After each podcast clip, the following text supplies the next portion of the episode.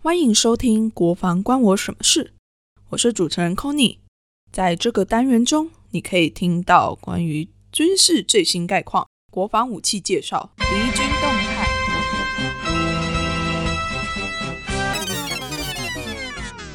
才怪！在这里，你会听到和以往军事讨论完全不同的声音和观点。如果你原本一点都没有在关心国防，这个单元会让你发现，原来国防离你那么近。如果你原本就会关心国防，也有些了解军事议题，这个单元将会让你发现，原来国防也可以这样讨论呢！好了，话不多说，就让我们一起听听看，到底国防关我什么事吧。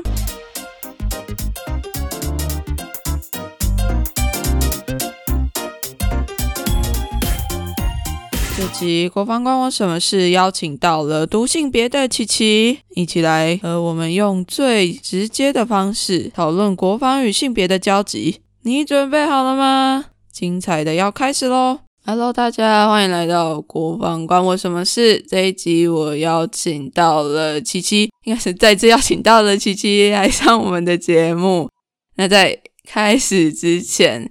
想要问琪琪，就是每一集节目都会问的三个问题。第一个就是，如果把国防部拟人化的话，你觉得它会是什么样子？把国防部拟人化的话，我自己我自己觉得是分类帽，分类帽。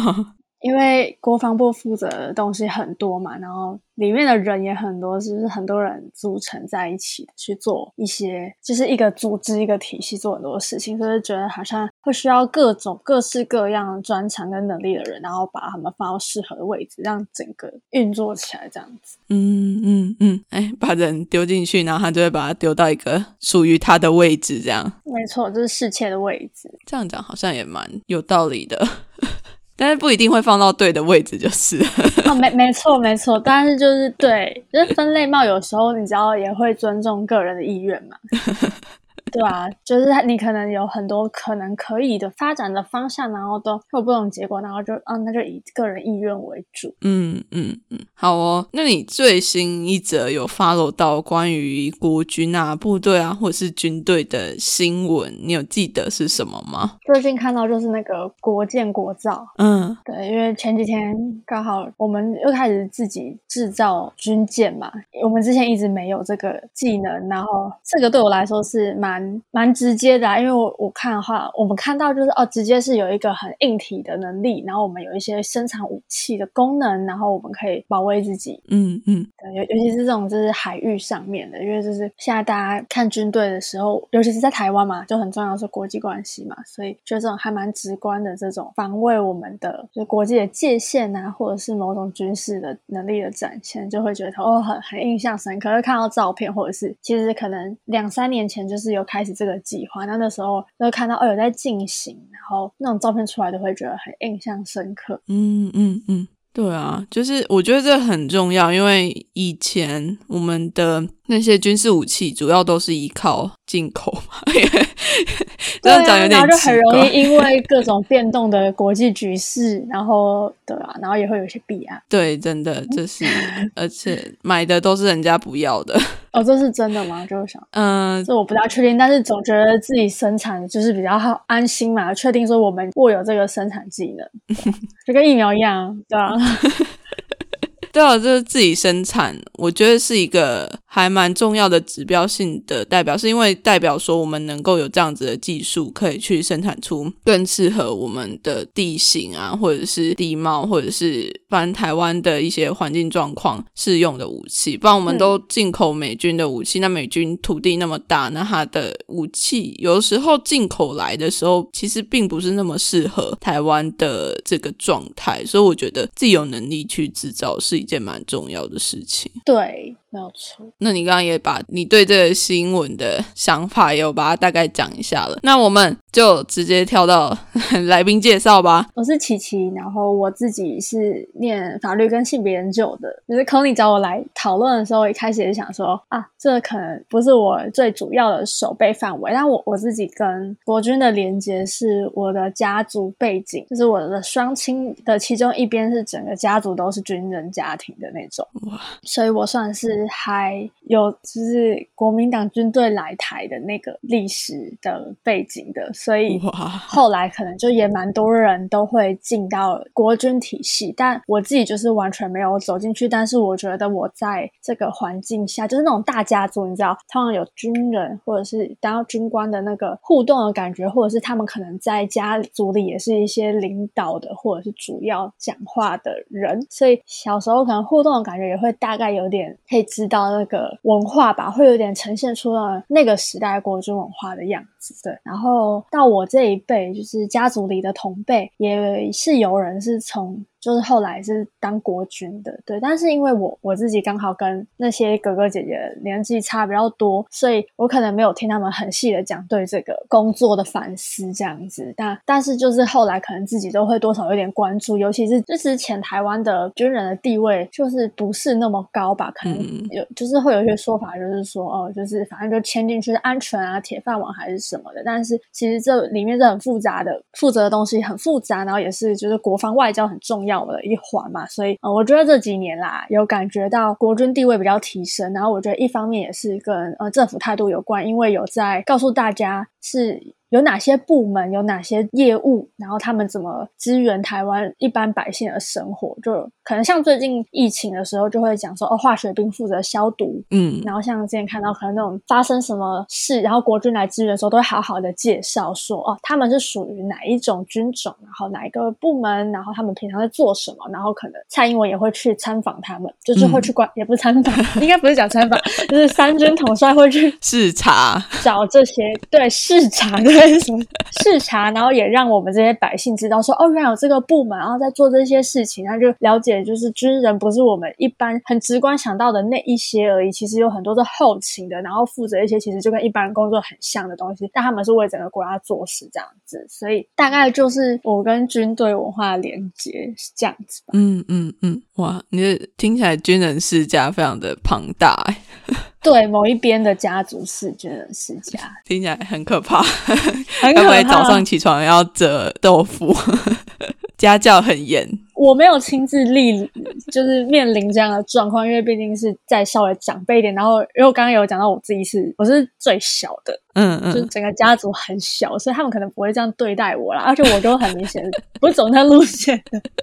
我都不是走那路线，所以他们不会这样对我。可是我可以看到其他的哥哥姐姐被这样对待，嗯嗯，就比较严格的在对待啦。然后，哦，了解了解。好，那其实今天找琪琪来，主要是想要聊性别这一块啦。因为我前面录了那么多集，那其实每一集多多少少都有谈到一点点的性别，但是这一集我就是想要比较专注的来讨论这件事情。因为其实，在部队里面，性别这件事并不是一个很容易被讨论的东西嘛。嗯，因为部队里面太重视阳刚文化了，一直到现在都还是。然后虽然说越来越多的女性军人进入到部队里面，但是女性军人在部队里面一直都还算是少数。我觉得其实这个状况。还蛮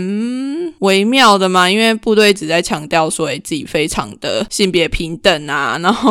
有很多的文宣，有很多的，他们真的很努力的在做，就是嗯，招生的那个话术或者是营造出来的风格，会强调是一个进步的职场。对我觉得也是回应到之前会觉得哦，就是公务体系就是某种保守或者是封闭，所以就会更要呈现这块，就是也也是反映到现在。人在找工作的时候很重视的这些多元价值，嗯，对啊。可是我觉得有时候会有点太过于矫枉过正嘛，也不是说矫枉过正，但是就是表面上看起来很好，实际上并不是这个样子。这样讲会不会太直接？我觉得这个就是一个灵魂的叩问，就是所谓的平等到底是什么？大家想象的性别平等是什么？一开始的想象落差很大的话，做出来就会差很多。那也因为那个想象的偏误，所以有的人就做超好的，啊可是别人看就觉得这不是，就是往错误的方向努力了。是有可能这样，我不是专门针对军队，是我觉得很多，嗯，各种面向。对台湾现在的性别的性别概念的性别意识要推广跟生根的时候，都会遇到这个问题，因为很多人想象的性别或想象的平等，都是咦有一点诶不知道从哪边来的，然后又又变成性别平等的时候，又更复杂了一点。对啊，本来两性平等就已经在满头问号，又变成性别平等，就说哎，这到底是什么鬼？跟两性平等有什么关系？然后我觉得部队里面会有这样比较单一的想象，是因为部队里面大部分都还是以异性恋男性为主体，所以当他们要开始想象什么样是性别平等的时候，他们的勾勒出来的模样就会有点扁平嘛，就大家都是，就是 大家的想象都是一样的。是啊，而且其实不只是异男而已，更是必须是阳刚的异男，没有错。而且就不反正反正不管你是哪种性生理性别，哪种性倾向，军队就是一个阳刚的场域，所以你就是要是阳刚的，很大的前提。嗯。对，就是我觉得这个阳刚的状况也是非常的严重，就是甚至是现在很多女生进去部队里面，其实都还是多少会被这种强调阳刚的一个感觉来影响到。虽然说女生进去，大家都会觉得说，哎，是蛮阴柔的，但是有些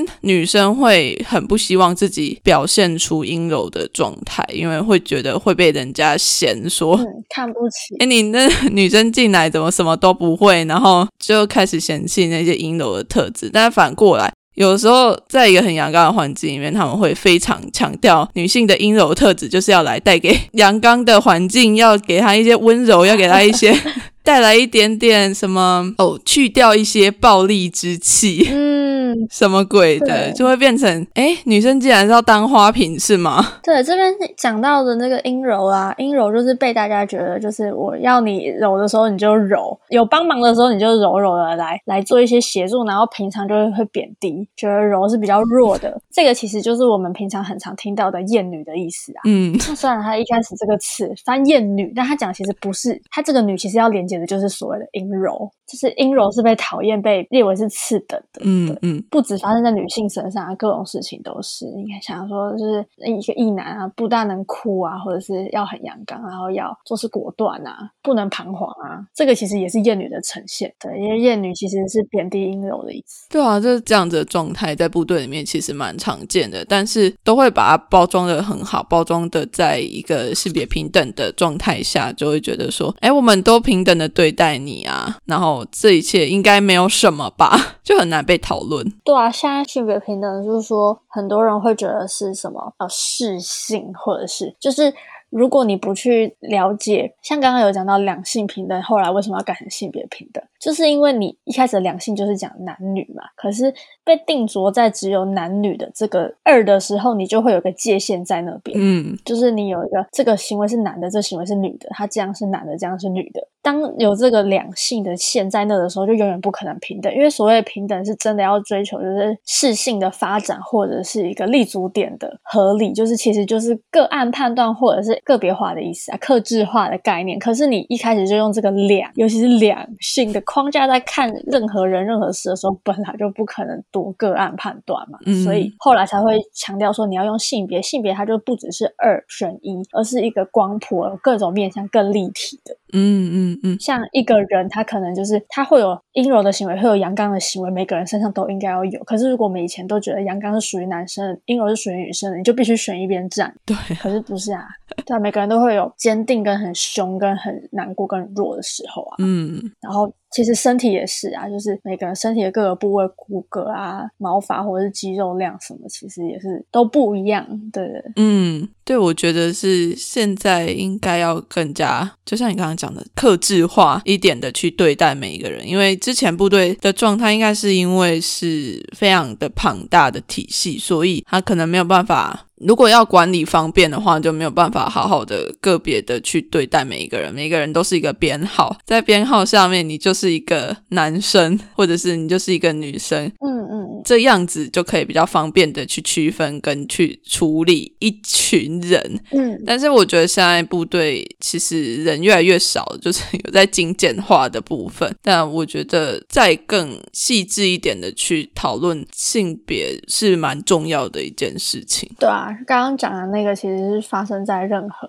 任何领域、各种职场或者是人际关系里。只是说，我们今天讲到的是国军这个体系，它毕竟是一个军事体系，它有一定的不可出错，或者是一定的有一种大家要一体，然后有为了某个崇高的任务去做事情，所以可以说是必然的会更掩饰掉个人。嗯，那我们现在如果想，学校体系可能也一样，一个学校或一个大公司，一个大公司，你在一个部门里面，你可能就又会更被那个公司形象绑着。嗯，对，那你在小小的团队，你就可以比较有个自己的个性。所以，对，所以我们。今天就是会特别讨论国军里面有的现象。嗯，对啊，就是我们现在讨论一下性别红利好了。我真的觉得非常的讨厌这个东西。嗯，怎么说？之前在部队里面，他们就会觉得女生的性别红利是非常多的，因为女生是少数嘛，所以就通常在进去一个单位里面的时候，都会是比较受注目的焦点。然后很多男生也都会觉得说，哎，女生就是他们不会让女生去做一些事情，就像，哎，我之前在部队的时候，他们就不让女生站晚上的哨，嗯，十二点以后不让女生站哨。哦，夜间工作的这个，最近才刚好有一个事字在讲女性夜间工作。嗯嗯，可是我觉得状况应该不太一样，他们是因为我也不知道是怎么样子的想法之下，会觉得女生晚上站哨是危险的。我觉得就是觉得女性在夜间工作是很危险的。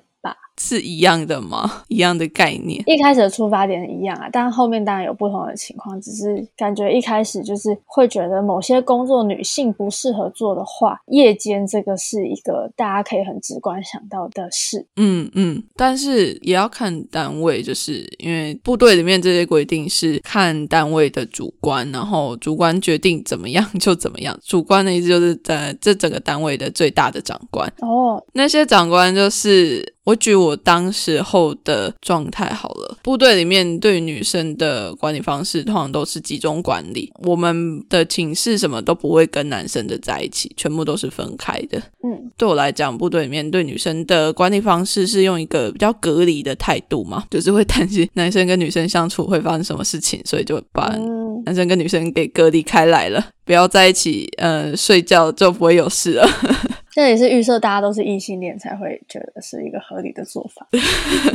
没有错。你刚刚说会因为是生理女而免除一些事情，那除了夜间的工作之外，除了夜间的之外，比较直观的应该就是搬重物吧。嗯。那跟平常很像哎，就是国小幼稚园可能也是这样子，就班中我的男生要几个男生来，但没想到就是大家都已经是军人了，还会被这样子想。对，就是大家都会 非常的区分开来，女性军人跟军人的差别。啊，了解，就是前面还是要加一个女军人、女军官。没错，对，这算是某一方面的性别红利啦，就是你不需要去搬重的东西，然后你可能晚上也不需要去站哨。嗯，对部队的男生来讲，生理假也是很难理解的一件事。生理假算红利啊？他们会觉得怎么可能需要这种东西？哦，就打过 A A Z 应该就知道了吧。啊，A D 副作用是大概是经痛严重的时候的样子啊。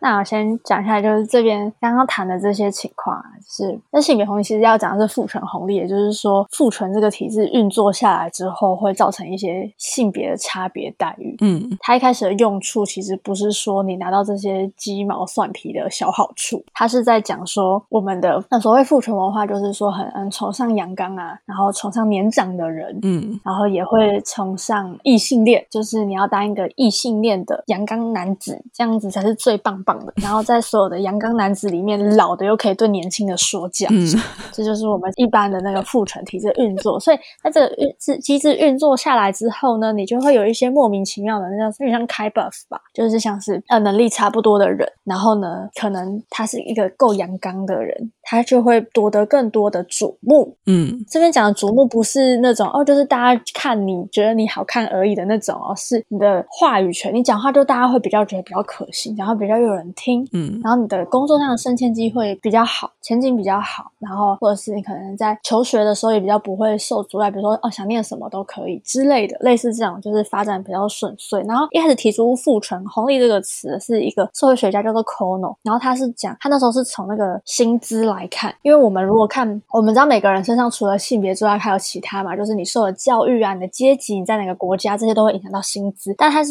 如果以这个更大范围，就是整个国家的人，然后我们只用生理男生理女来看的时候，你可能会发现说，哎，女性的收入是一百趴为基准一好了，男性的收入可能会是一百七十九趴，也就是说整体整个国，哎，他他是看全球，哎，就是全球的，他那时候做的是全球的统计资料，就是平均收入哦，男性会是女性的一点七九倍，天呐！所以他就是把这个多出来的这个趴数称为父权红利，因为这是他解释的方式，他认为这个多出来的趴数并不是这一群人是因为他们是男性，所以就做的比另外一群女性好，而是因为我们有一些社会刚刚讲那个父权文化提供了这些基础，让整体来说，因为你如果说整体可能哦，这群人他们可能好个好一点，好一点零五或一点一零可能都还合理，对，就是某种其他阶级的因素让他们表现比较好。可是如果是这么多诶，是一点七九趴，也是各国都有很多国都有的现象的话，我们就不能说它只是因为个人的能力。所以它其实一开始父权红利要提出来的时候，是是讲的男性的那种就是内建的一些比较优势的地方，power，对对，就是一些优势，就是有点像就是你天生就是含金汤匙，或者是你有一些开 buff 这样。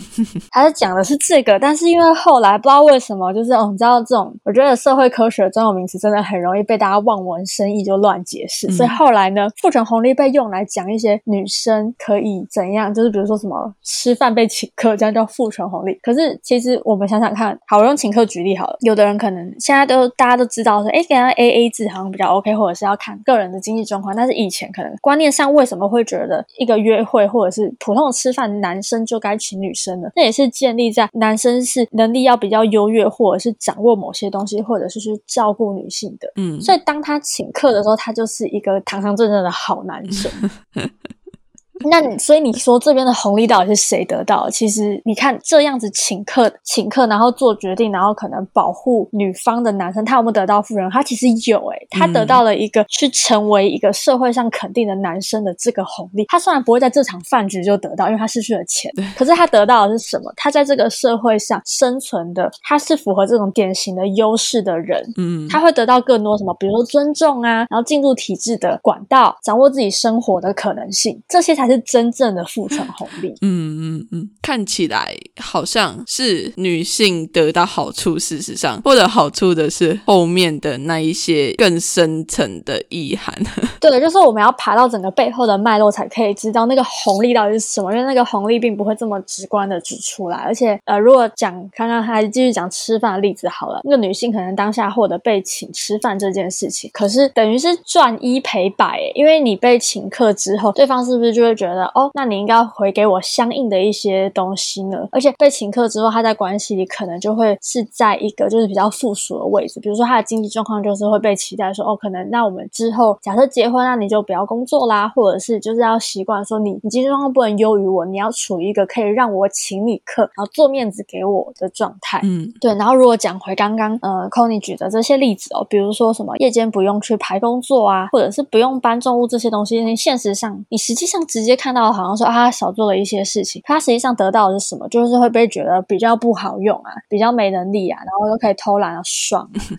那他是不是说影响到他的升迁，跟他整个在生活中，就是他有可能他参与这个体制游戏的筹码就变少啦？这是非常直接的影响因为部队里面女性，在我自己的想法啦，就是我觉得男生跟女生在部队里面，如果是同样一个阶级的话，女生的阶级给人家的那种权力感，就是会比男生再少一点。只要你是女性，嗯嗯，没有错。呃，就算你们是同阶，那下面的人。对你的态度也会是不一样的。那男生就会比较有权威感，那女生的就会让人家觉得说你比较亲和啊，你应该要比较亲和。然后对啊，就被定型了。对啊，就会变成说，呃，甚至是女生在做一些直管上面的时候，都会被质疑你是不是适合做这件事情。没错，之前有一个人做了一个实验，就是他可能叫做什么 John 好了，然后他跟他的一个，就是他跟他一个同期进去的同事，然后他发现。他的效率都比对方好。一个女生可能叫 Amber 好了，然后她又一直不懂为什么他们的效率会差这么多，然后就一直觉得啊，是我能力比较好吧。就反正有一天她突然遇到一个客人，就是对她给的意见就是百般的刁难。她平常就用她平常的方式，但是她就一直被刁难，然后不被信任。后来才发现她开到她同事的账号，她开到那 Amber 的账号了，嗯，然后就是她署名就是那样子，然后她就发现，哎，她明明就是给一样意见，她其实平常用的就是 John 的名字的时候，都是会被信任、被尊重，然后意见被采纳的。只是换成她给的内容是一样的哦，是同样的他在思考嘛，嗯，但只是换成一个女性的名字，然后就受到百般刁难，他就突然就是恍然大悟，他今天经历的这一件事情，其实就是 Amber 的每一天嘛，嗯，对我你刚刚讲的那个东西，我就想到这个例子，就是明明是一样的职位，但是就是只要你是阴柔的或者是女性的样子，就会比较一开始预设就会觉得你是比较不可靠的，那你发言的意见比较不被尊重，完全非常对啊，这就是厌女嘛，那那些阳刚够阳刚的人得到的这个就是父权红利，对啊，所以我觉得这也是在就是一个玻璃天花板的部分嘛，因为嗯嗯，在台湾基本上没有什么女生可以升到将军，嗯，对，是啊，很少很少，目前就是从那个时候什么国民党那时候撤退来台湾，从那个时候算起，一直到现在不到十个女将军，嘿，那时候还不是七十年，很久以前呢，嗯，对啊，然后对啊，在这样子的状态下。女生要升到将军非常的困难，而且女生现在好像升到将军的人都是比较偏政战体系。嗯，你知道政战体系？不是很知道，就是政治作战，就比较。只是说可能国防大学出来的人这样吗？就是国防大学毕业的。哦，那那我知道，政战是比较属于副主官类型的。副主官的意思是他不是主要在负责决策的人，但是呃，目前升上去的女性通。通常都是以正战为主，然后就会发现说，哎，其实女生在部队里面升迁的状况真的不是那么的理想。嗯，不是负责做决策，那是负责做什么？算幕僚吗？正战就是它是包括心理，包括一些文宣、政治宣传哦，就是比较柔性的东西都会是属于正战。嗯嗯，后勤类在部队里面比较柔性的东西，嗯，后勤不算柔性哦。哦，不是不算吗？啊，对。如果用马克思的概念来讲，就是再生产了。嗯，对。就是如果我们直接看到的，就是可以作战的实力，然后可以就是呃接奥运选手回来啊，或者是国庆日的时候做一些展示的那个，是我们实际作战能力叫做生产的话，那支援整个体系可以运作，提供比如说要源源不绝的新的军人呐，然后大家的心理状况要稳定啊，然后大家可以生活的好，这个叫做再生产。嗯嗯嗯，对你听起来正战是这种，那其实也很符合我们。过去呃，性别刻板印象期待的这个性别分工，嗯，就是女性负责再生产的部分。那你在里面做的再好再好，就是就是只能这样。你达到最高，你你也是负责一样这块，对不对？所以其实这样讲起来，那个男女的界限还是在哦，然后以分工的方式存在，还是非常的明显。对啊。那我接着讲，你刚刚讲到那个玻璃天花板，一般就是说有些人升迁到一个地方的时候就没有办法再上去，有点像是有一个看不到，但是实际上会打到你。的东西就是玻璃透明的天花板挡在那边，那相对于玻璃天花板就是玻璃手扶梯，就是你有个看不见的手扶梯会让你一直往上去，所以这通常都是用来形天花板就是来讲女性，然后手扶梯是男性嘛，就是都也是套在刚刚讲的那个厌女啊，还有父权红利怎么运作的，所以男性搭乘的玻璃手扶梯其实就是由各种父权红利运作滚动起来的，那女性也是也是这样子，就是在往上爬过程中就是会被那个天花板打到。他们的物质基础都是父权啊，父权红利运作出来的。那其实，其实大家可能，我觉得这也是回扣到我们平常在讲平等的时候，到底是在讲什么？因为通常大家有时候会讲说，哦，号称说这个职场很平等，是说，哦，我们里面的成员，呃，男女比差不多，就说，哎，我们是五比五哦，这样子就说很平等。但是这很值得再进一步商榷，因为我们可以看到的，如果讲整体的人数很平等好了，可是我们更该看的是这些人散落。在体制里面的哪个阶级？嗯，也就是我们要去看他的那个垂直的分配。比如说基层，假设我们这个职场五比五，男生女生各半好，那基层有八成或九成都是女性，然后你越往上，发现女性比例越来越少，然后到真的一级主管、二级主管，女性只寥寥可数的话，这个是不是 平等呢？真的有到五比五吗？就不可能全体这么多人真的全部都是男性能力比较好吧？真的，一定有某一些限制。跟更大文化、更大的结构造成。的。所以我觉得这个是很很值得讨论的，就是大家不要只看到那种很扁平的的统计上的东西，或者是说哦，我的部门我们部门就是可能什么性别都有啊，但是也要看这个部门是怎么去分工的。嗯嗯。而且你刚刚讲到将军，我就想到其实呃，教育现场的那个主管也是啊，或者是校长，司法体系的也也是对校长，就是尤其是老师，因为老师可能整体来说算是一个女性居多偏多的职业，尤其是国小啦，国小就真的女性老师偏多。可是你看国小校长，真的 女校长有超过一半吗？绝对没有。可是整体女性老师就是绝对超过一半啊。对啊。没有错，对啊，那你看校长居然就是爬到上面，而且就是一定很多就是当老师的男性也会觉得，哎，我不能只当个基层老师，对，等于我已经从事一些就是教育啊这种比较柔性的职业了，然后所以我必须要当到主管，嗯，我至少要组长、主任或校长要不断的往上爬。但很多女性老师在升迁的时候反而会顾虑到，哎，我要顾小孩，或者是哦，我没有想要放这么多力量在工作上，可能会有一些其他的照顾责任啊什么什么的，嗯嗯，对。对啊。部队里面也是有很多一样的状态，就是 当女生在可能结婚之后，就很多都会留职停薪，就是要生小孩的就会留职停薪啊。因为我有看到一个蛮有趣的数据，就是部队里面应该是在去年吧，男性留职停薪的人数是差不多三百人，然后女性留职停薪的人数是六百多。可是这比例看起来好像没有差到太多，但是部队里面男生跟女生的比例是还蛮。差距蛮大的，女生差不多只有占整体的比例的十十二趴左右。嗯，但如果是刘婷去生小孩的话，就是因为要有子宫的人才能生嘛。呃，她应该是算是留着停薪是照顾小孩哦，照 育婴育婴的那种。对，育婴留着停薪。对，嗯嗯，对吧？所以这整个差别也是还蛮大的。嗯，虽然说我觉得他的整个留职停薪的人数是跟以前比起来，男性是增加蛮多的了，有三百多个人，我觉得还蛮意外的。嗯，对啊，但是这比例比起来，就会发现说女性真的不管是在任何的职场里面啊，都会非常考虑到照顾责任，就还是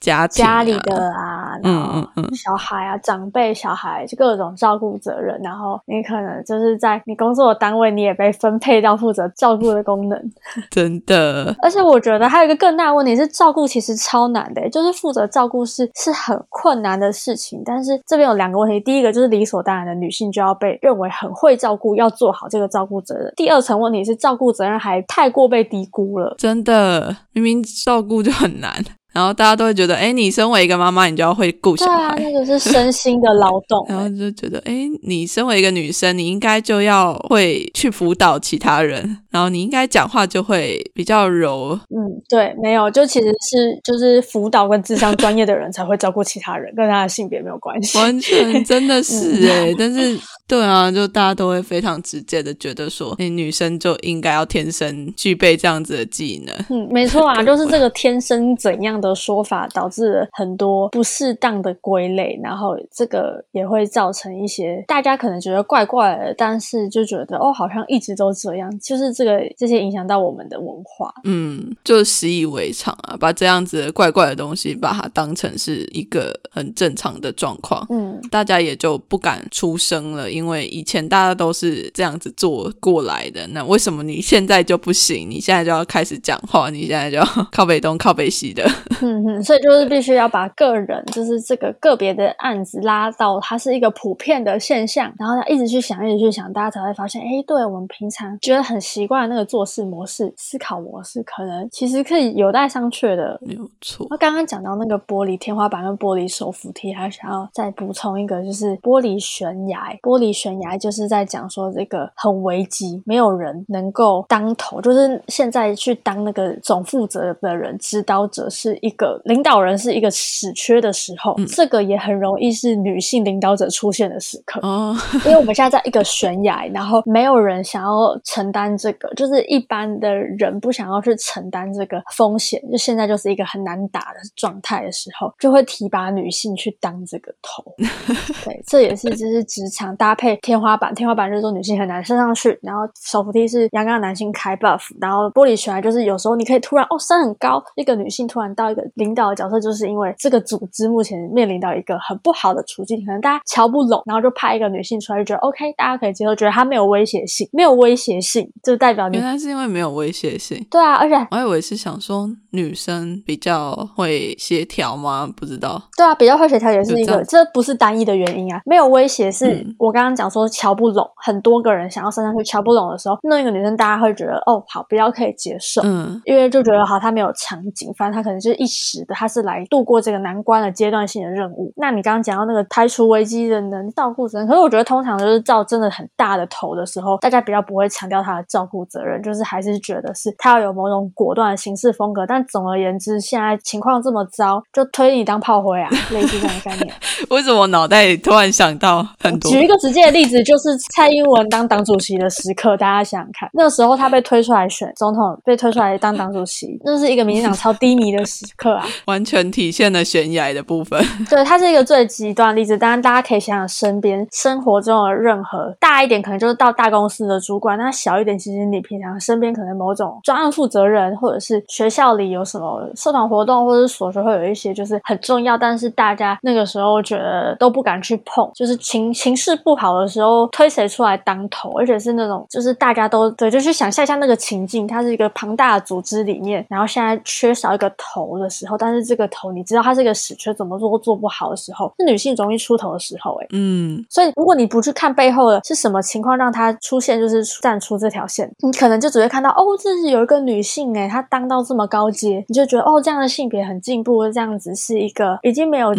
厌女或没有歧视了。但是你真的去看是在什么参命，她可以登上那个位置的时候，就会发现背后运作的逻辑是这样子，嗯，是还是有这样子的现象存在的。所以这其实也是回扣到刚刚讲说，就是你要讲职场的性别平等的时候，你必须去看那个垂直的分工，就是不同的职务的人的分工，你不能只看整体，进去看就会发现很可怕，然后整个挖进去看这样子啊，是这样吗？嗯，不会啊，我觉得看到问题就解决一半了啦，好乐观哦，只是说不要看的那么浅碟，对啊，哎呀，不要这样啦，不是那么乐观，不要看到问题 有点难解决，我们要相信看到问题就解决了一半了，因为你至少指出了问题在哪。对，总比一直都看不到问题好吧的。好像也是哈，我觉得好部队现在可能问题只有看到一点点，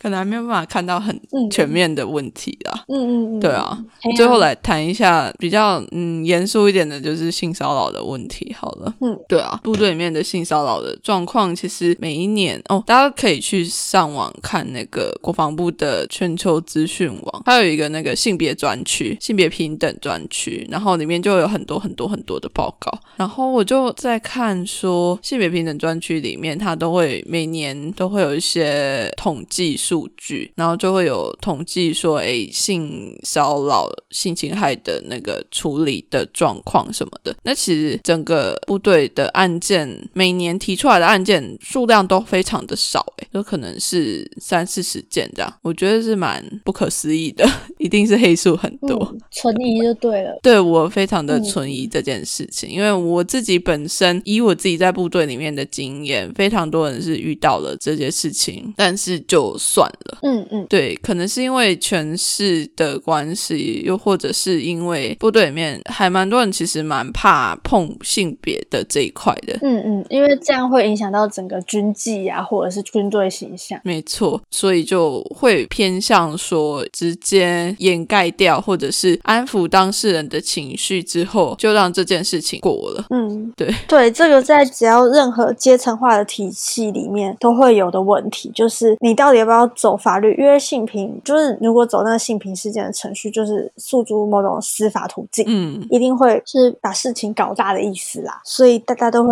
在这种很阶层化、很紧密的关系的这种体系里面，就会想说，哎，是不是真的就是真的走投无路才要走呢？对啊，大家会觉得把就大事小化小，小事化无。真的，但是当真的要走到性品途径的时候，都已经是非常非常大的状况了，才会走到。如果大家都是抱持着这样子的心态在做这件事情的话，那真的是要呃被骚扰的事情都要发生非常多次，然后有非常多人看到了，嗯，这件事情才会真的成立。嗯，而且还有那个当事人，就是被害的人要去申诉的这个人，他必须要是有资源的，他才敢去做，不然就是除非他要做好心理准备，说我就是要离开这个工作了，不然他还是要在这个职场。对啊，所以身边的人的态度对他影响会很大。就是一开始就是会被觉得说大惊小怪，或者是被质疑，真的会这样吗？的时候，他怎么敢去走？嗯，他走了之后，他要怎么继续在这边工作？就会很煎熬啊。而且我觉得部队还蛮有趣的，他们都会说，当你在这个案子在成案的时候，里面的人是要保密处理啦，所有的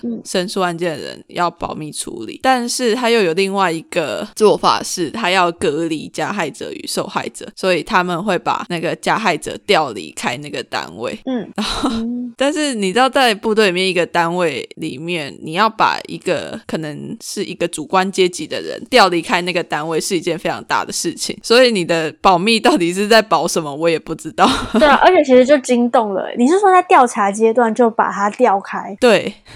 嗯，我觉得这个可能跟军队环境。哎，你们平常会是是住是住在同样的地方吗？就是工作，除了晚上睡觉之外，其他的时间都是在一起工作。那晚上睡觉也会在同一个地方吗？呃，男生跟女生是不会，但都是住在军队就对了。对，都是住在部队里。我觉得这就是最大的问题，因为通常当然我们可以理解，发生事情的时候一定要把加害人跟被害人减少碰触嘛。大家用家暴的例子来想就知道了，一定要第一时间就是。物理性的隔开，嗯，然后你想，你国小或国中班上有两个人大吵架的时候，一定是直接先隔开嘛，对不对？对。可是因为军队的性质，你很难就是说我们在同一个单位但隔开，所以就变成说你还在调查的时候，你就必须要把一个人调到别的单位。调职是对，调职是唯一离隔开的可能性啊。可是你知道部队的单位就是那么的小吗？因为它是从一个大单位里面一个小单位调到另外一个小单位，所以基本上你都是在同一个空。空间里面，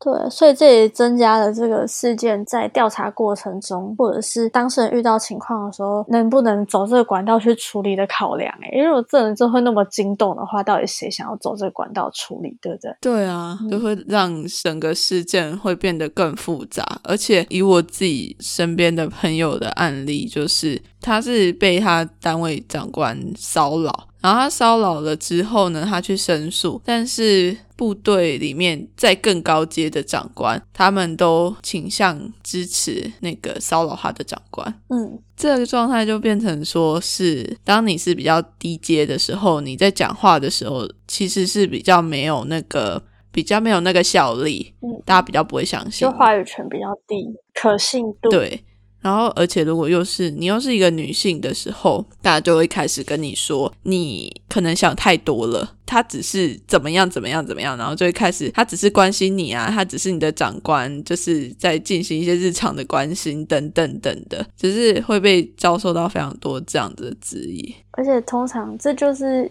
因为性骚扰或性侵害这种性暴力本来运作的机制就是权力。比较高的人去施展对别人的支配嘛，嗯，它本质其实并不是什么性吸引力这种，就是过去错误的见解。性暴力的驱力不是因为性或者是什么满足啊喜欢，而是支配别人、掌控别人权利的权利展现。所以通常加害者都会比嗯受害者还要有更多的优势，像可能性别优势是其中一个，然后这种军阶的优势啊、啊职位啊，或者是年纪啊，或者是某种就是。一些对，所以这个其实会反过来更吊诡的时候，如果你不了解这个性暴力运作的根基就是这样子，权力落差的时候，你就会觉得，哎，他是一个这么有社会地位、这么有贡献的人，他怎么会做出这件事呢？但其实就是因为这样，他才做得出这些事，他是他会觉得自己是可以这样子擅自的。对待别人，嗯，所以还蛮多。就哎，今天一直想说要拿来跟教育现场比，但是因为我觉得比较可比拟的，军队可能参考的体制会是教育圈。嗯，对。像假设讲就是老师好了，老师其实是加害人的这种在教育现场的 case，很多老师都是超受欢迎的老师啊。对，对啊。正就是因为他超受欢迎，他才觉得他可以对别人恣意妄为。但大家在看的时候，又有可能有一种声音会说：“诶，他这么好，他教育无数的学生，然后他做到这个位置，怎么会是这样的人呢？我不相信。”或者是其他可能其他跟他接触过的家长或小朋友出来帮他，学生出来帮他讲话，可这其实是无关的事情。对对，而且反而如果硬要说观点的话，反而就是因为他知道自己很备受爱戴、备受推崇，他更觉得他可以做这个性暴力，然后他可以脱身，就是。某一种不知名的权利感，对啊，就是是这样子运作起来的，所以嗯，就嗯吧，就比较容易理解为什么会有这样子的事情发生，然后整个体系在运作起来，也是处理的程序在运作起来，其实也不是那么的容易。确实是啊，然后走入体制一样的问题又会在更放大，放超大的。对啊，对啊，就这也是还有可能就是哦，简单讲一下性平事件的处理流程，就是一开始会有一个窗口，就是这个业务的承办人他要受理这个案件，然后呢，就是会有调查委员开始进行调查，然后最后会有一个嗯权责单位去决定说要怎么去对于这个调查结果做出回应，嗯，可能是惩处，可能是给予治疗或者是什么，那可以把它想成是一个，它其实是一个准司法的路线跟效果，嗯，所以大家可以想成就是一个。刑事案件，嗯。在判的时候，你一定会前面就是会检察官嘛起诉，然后警察跟检察官一起去调查，调查之后，然后从法官那边审判，决定该做出什么结论跟回应。对，其实是类似这样子。但是性平事件，它在某个体制内的时候，又会变成说，哎，好像都是同一个制度的人哦，就是 都是这个圈子里面的人来担任刚刚讲到流程中需要的人，所以当然就会很吊诡啊，是就是会有某种人情压力吧？你，嗯，你今天来。对，来负责调查，跟你要决议该怎么对你的同事。嗯，可是部队里面的性平事件，有的时候，呃，不是，不是有的时候，是如果你真的成案的话，他的那个调查委员里面会有他们说的外聘、外界的专业人士。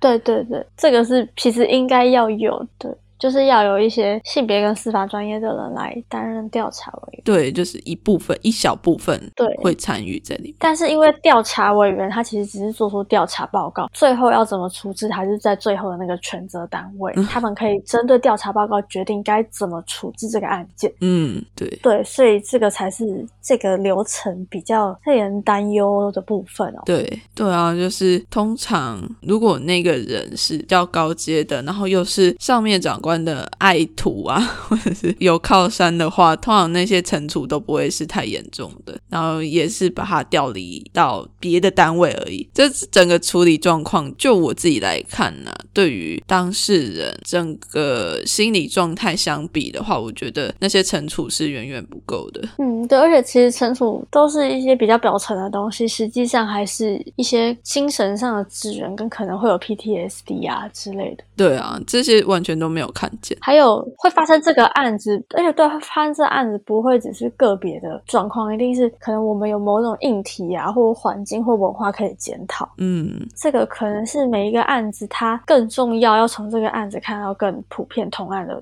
状况，嗯嗯，真的，我觉得这是部队蛮缺乏的。对，我我觉得这个其实每个东西都很缺乏，这就是为什么我们一开始在弄这个，就是不管是性别工作平等，然后性别平等教育法，在讲这个性平案件的通报机制的时候，一般人在学的时候都会一直觉得，哦，就不要违法，不要触法，然后要二十四小时内通报啊，什么怎样怎样，然后层级啊这种很制式化的东西，可是大家却忽略了实际上的重点是要从这个个案看到整个通盘的检讨，并且帮助这些个案的当事人可以回归。要生活的正常秩序，对，因为这些是最难的部分，所以可能很多时候大家都只能做到，就是法规有定出来要一定要做的事情，对啊，把程序跑完了这样。但是后面最重要的，受害者要恢复原本的生活，这是最重要的，却没有办法做到。对啊，而且觉得就加害受害都要吧，都有一些就是你你的状态到底是什么，然后你要怎么继续过你这就发生这么大的事情嘛？那主要那你觉得军队里面在这个程序里面有什么？更特别的点吗？我觉得没有哎，我而且我觉得部队里面对于加害者的谴责是非常少的。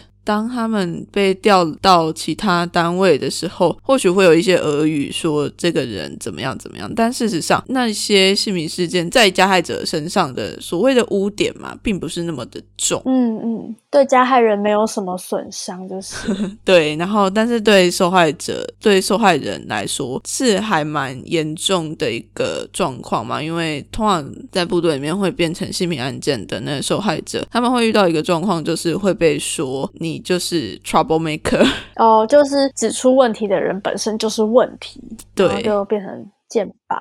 对，然后就是会开始有人说：“哎，你把那个谁谁谁弄走了。”嗯嗯嗯，会用一种非常戏谑的讲话方式来讨论关于性品的这样子的事情。可能部队就会有一个笑话，就是说：“哎，你想不想要换单位啊？”男男生就会跟女生说：“你摸我，哎，我摸你一下，你就可以换单位了。”呃，这完全就是口头性骚扰，哎，就是这不是一个好笑的玩笑，哎，就是，但是他们就会觉得说：“哎。”嗯，你不要过来，你不要过来，你摸我，我就 我们就要换单位了。可是你要换单位，应该是走一般管道比较容易吧？你走性平流程去换单位，会不会太大费周章？然后经历太多了吧？不好笑哎。对啊，我也觉得笑不出来，但是对他们来讲就是。但这个就是阳刚文化会笑讲的烂笑话，就是 真的是烂笑话。对，就是觉得觉得哦天哪，真是谢谢你的发言。但好，就是他们这个阳刚文化背后会觉得，就是性对别人的性骚扰是一种权利的展现，嗯，所以还是回扣到那种，就是你有这个权利展现，对你来说是一个 credit，就是哦，你可以这样子做，哎，帅哦，酷哦，这样，就是 某种就是阳刚文化，比如说就是会一些呃，可能平常是一起意淫某些菜，嗯，然后再上纲到实体的性骚扰，但他们分不出幻想跟实体作为的差别。对，就平常一起看菜啊，一起讲一些什么，那个都还 OK，因为你只是在幻想层次。可是你真的实际做出来的那个是性骚扰跟性侵害的性暴力，才把它等同在一起，然后觉得是一种哦，就是就是一个行为的时候，其实就哇，unbelievable，就是皱褶可以再长多一点，大脑的皱褶。对，要加油。有点困难，就是很难讲到让大家都能够理解。这并不是一个很好笑的笑话，只会觉得说你怎么那么小家子气啊？我觉得这个要靠人生历练的累积啦。因为你有时候想不通，说别人怎么跟你讲，你你就是皱着还不够啊。但我觉得这个某种程度上也是回应到为什么我们有时候需要政治正确。嗯，就是当然，政治正确这个词，大家有时候会觉得啊，就是到底是治标不治本还是怎样？可是你看，像这种很极端的状态，就是我们需要某种政治。正确发挥到这个时候，就是他讲出这种话的时候，大家会跟你说：“哎，这好像不能开玩笑。”嗯，这就是某种政治正确可以发挥的很立即、很直接。但他他当然不治本啊，但他光是治标就已经够用了，就先这样。对，因为其实要期待大家就是长出就是生命经验累积，然后长出一些思考的能力，那个真的就是会觉得啊，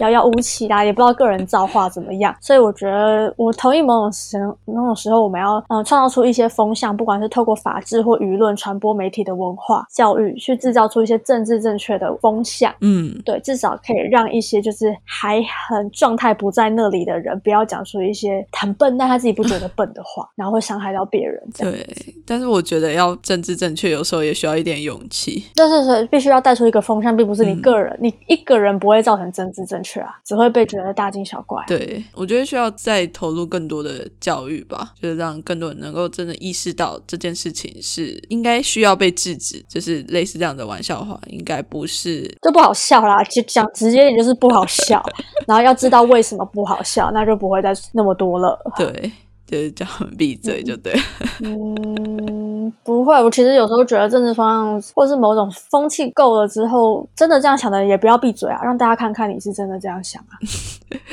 看看你有多么的笨，给大家看嘛，对啊，秀下限，对啊，秀秀看啊，大家才知道嘛。好哦，那我们这一集就差不多先聊到这边。好，再次谢谢琪琪来上我们的节目，谢谢大家，我们继续支持国军改革，支持国军改革，耶 耶。